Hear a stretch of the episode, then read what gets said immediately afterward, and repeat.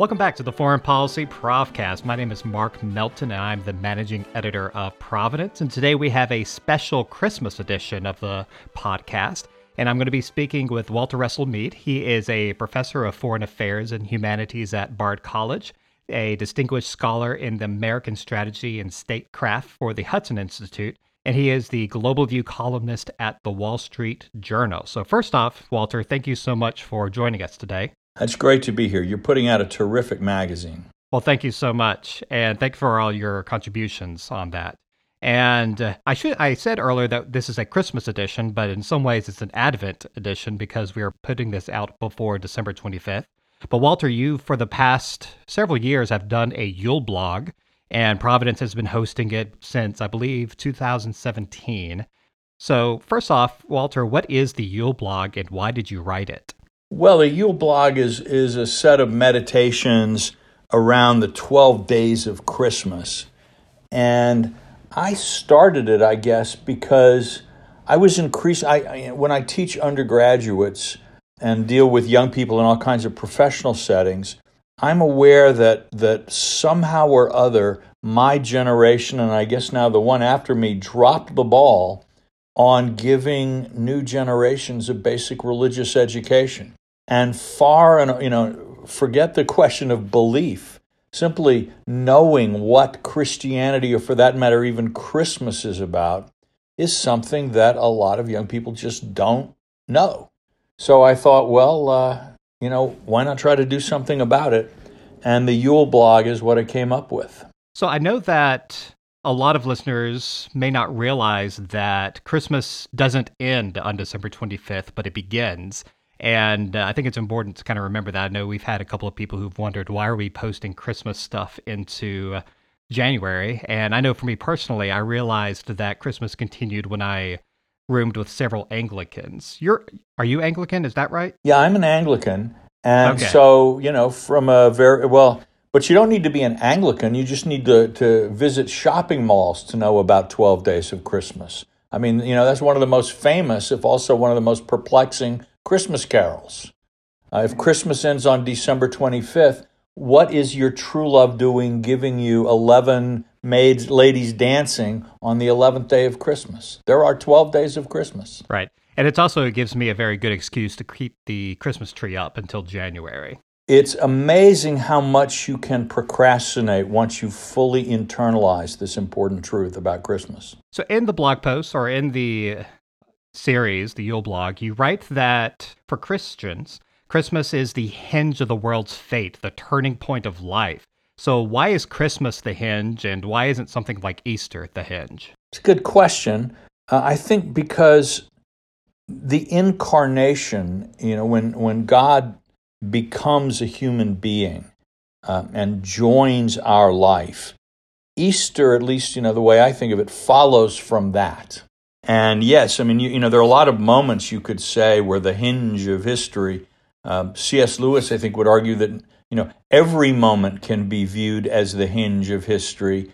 Um, and, uh, and they've all, and you can make a good claim for all of them. So you can certainly make a claim for, for Easter. But I think God joining the human race, not as a conqueror, not as a king, not, you know, as some kind of supernatural, spooky being, but as a little baby in a manger uh, during the reign of Caesar Augustus is, in historic terms, um, that divides history. Well, for that matter, AD and BC are, are based on the birth of Christ, not on Easter. So, literally, it's the hinge, I suppose. I know for each year you uh, kind of update the blog post, and I believe a couple years ago, the uh, first post, I think you called the 13 post of Christmas, uh, you wrote about how, uh, you know, America is moving into this post Christian phase and that um, we've had a taste of what politics would look like in this environment. And so, in that situation, why do you think non Christian Americans should understand the religious point of Christmas? Well, for the same reason that uh, you should try to understand your neighbors even when they are different from you, and especially when they are different from you. Uh, we are in a diverse society. Christians need to understand non Christians, non Christians need to understand Christians. but also if you want to understand American history, if you want to understand the Constitution, if you want to understand the sort of intellectual and um, cultural traditions that that you know plant the United States in a Western tradition and then plant that Western tradition in the world tradition, you can't do it if you don't understand Christianity. You don't have to be a Christian to do that, but you have to understand it. And I should say, by the way, that doesn't mean you're going to necessarily celebrate that tradition.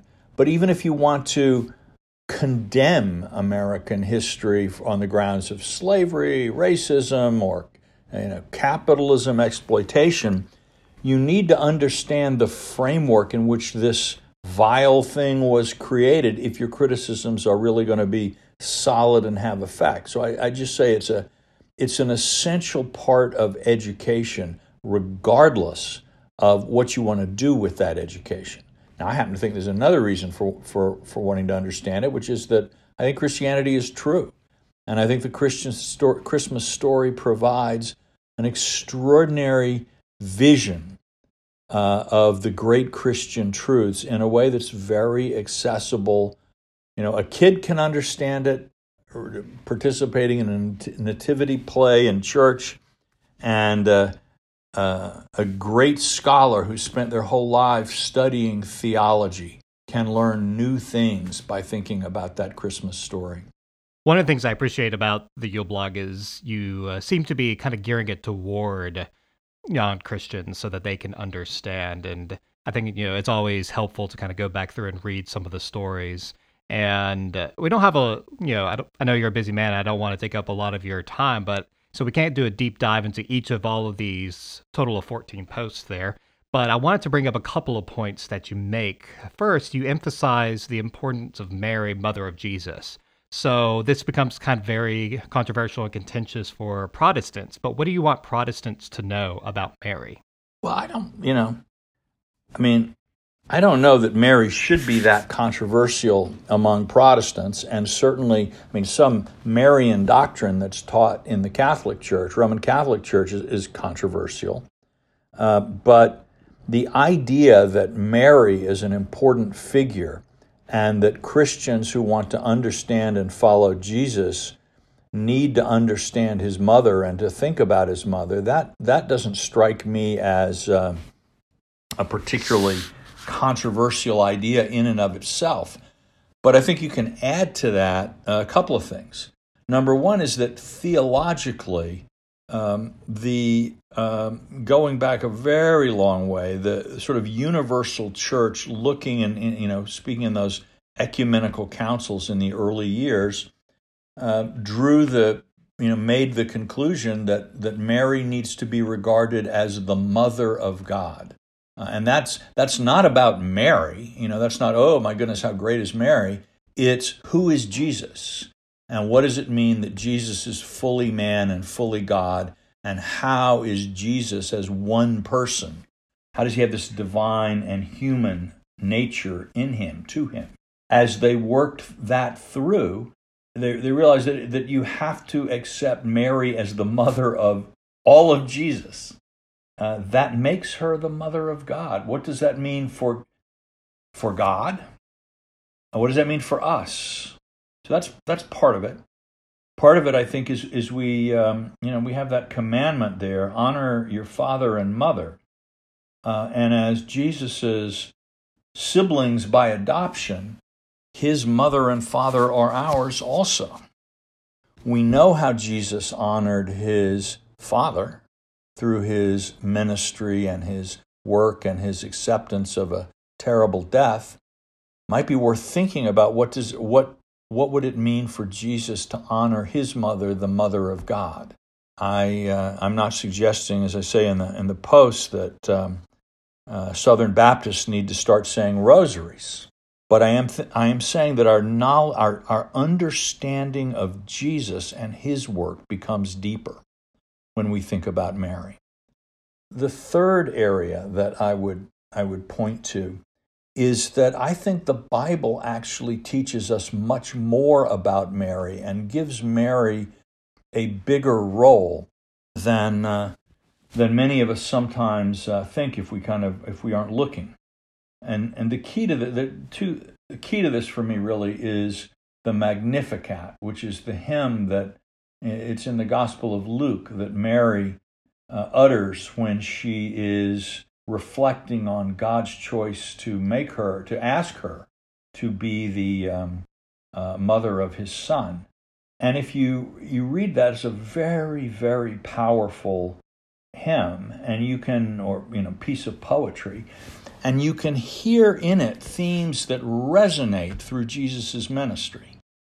Um, you know, scattered the proud in the imagination of their hearts, has put down the mighty from their seat, and hath exalted the humble and meek. There's so you can see, in a sense, the biblical portrait of Jesus is also a portrait that shows his mother's influence. There's another piece of this to me, Mark, that, that I think is important. Um, and that is one of the most distinctive things about the portrait of Jesus in the Bible, something that marks him off, as far as I'm aware, from every other historical figure in any civilization or religious tradition, particularly at that time, is there's not a single place in the Bible where Jesus condescends to a woman or treats a woman as, as, as somehow a lesser being. Um, he has theological discussions with women. He takes them seriously as, as independent people. He responds to them on a one on one personal way. He listens to them. He doesn't make one little remark ever, well, you know, she's only a woman, what can you expect? Or women aren't really supposed to be doing this or that. That's actually quite extraordinary. It's actually one of the arguments one could make for why Jesus is different from all other uh, teachers and, and you know prophets who've ever appeared. I don't think it's stretching it very far to think about the woman who raised him having that kind of an impact. And then the fact that Christianity's founder was the least, quote, sexist person in the historical record in many ways, certainly among men, has had a profound and continues to have a profound effect on the lives of billions of people in Western civilization and in Christian communities around the world, has historically inflected, not enough, but had an impact on the way the church has treated women and the way women have been able to flourish in the church. Um, if you read Ronald Stark's histories, it had something to do, the, the, the special place that women had in Christianity had a lot to do with Christianity's early success in the Roman Empire, the establishment of Christianity as a, as a great religion. So the Virgin Mary is a force of nature in the Bible. It's also, I think, worth, and I'm sorry if I'm going on too long about this, Mark, but it's, uh, I, I, think it's a really important point, set of points, is that um, people sometimes take the idea that, you know, that Christians believe that, that the mother of Jesus was a virgin before he was born as somehow being this kind of anti sex thing. Sex is too dirty for God to be mixed up in it in some way. That is certainly not, obviously, the, the, the impression one gets from reading the Old Testament.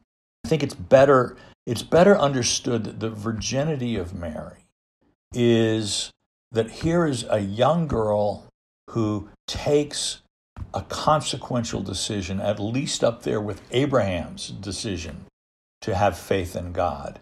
And she does it not for the sake of a man or in connection with a man. God approaches her as a person, uh, as a free actor. And she responds. Um, you know, if, if Jesus had had a human father, I, say this in the blog, the Bible story would be about like how the young prince won the love of the of Mary and so was able to father the savior of the world. She would drop right out of that story or become a kind of an object.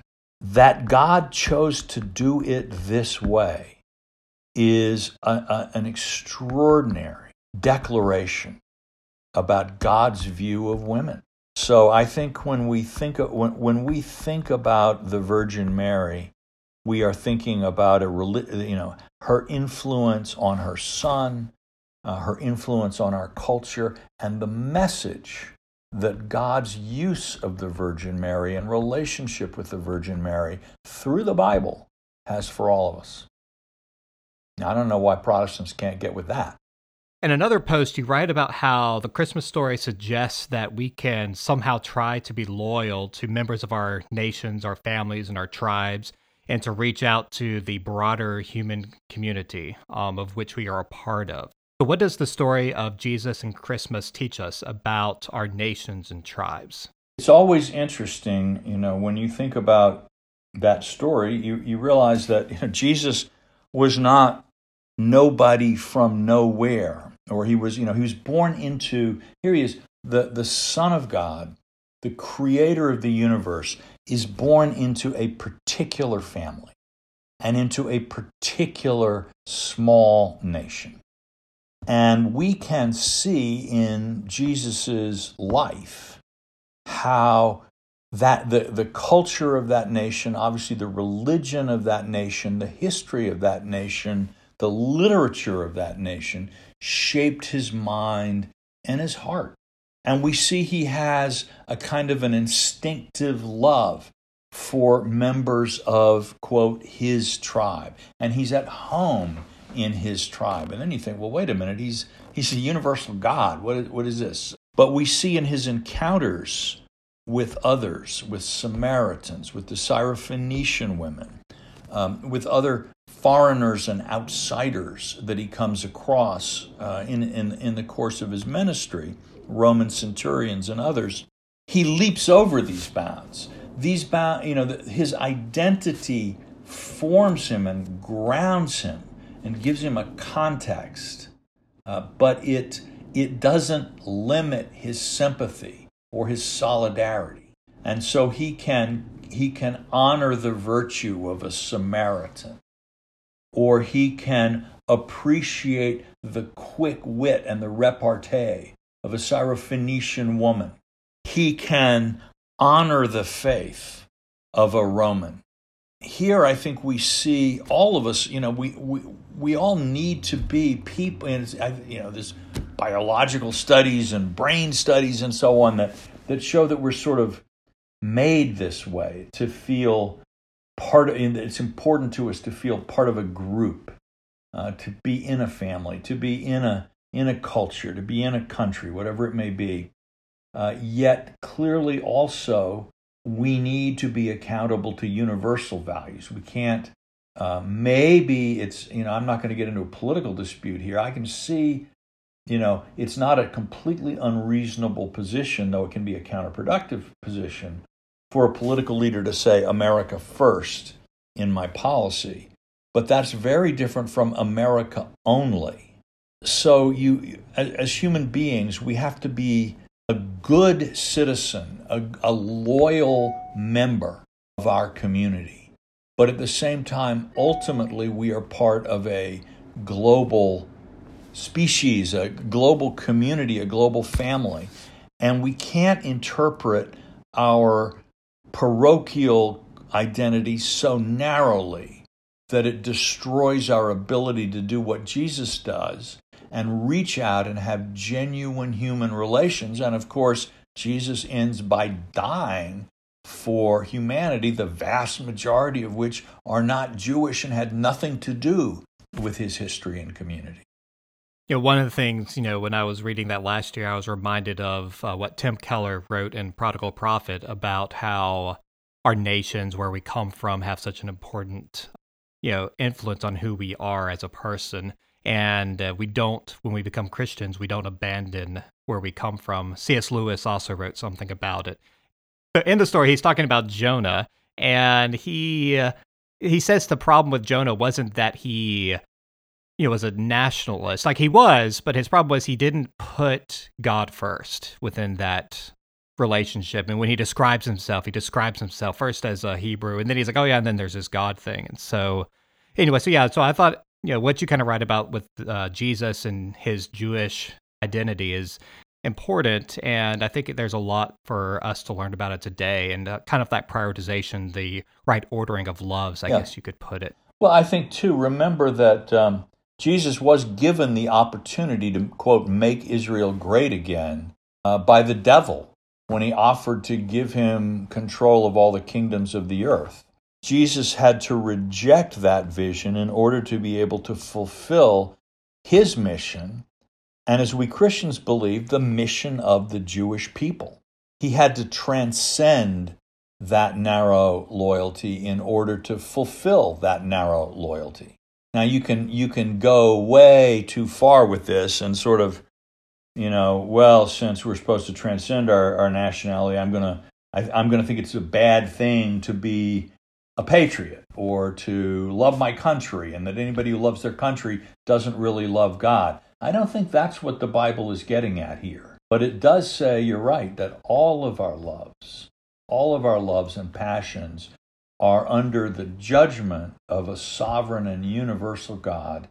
And it's our responsibility. You know, we, we must put God first, or we will pervert the other thing, the other loves that we have. And I know you update the blog post every year, and I'm kind of curious to know, uh, you know, considering the pandemic, like what the Christmas season, uh, what meaning it might have. You know, for me personally, I've the most memorable sermon I've heard about Christmas emphasized how the holiday occurs at the darkest time of the year, at least in the northern hemisphere.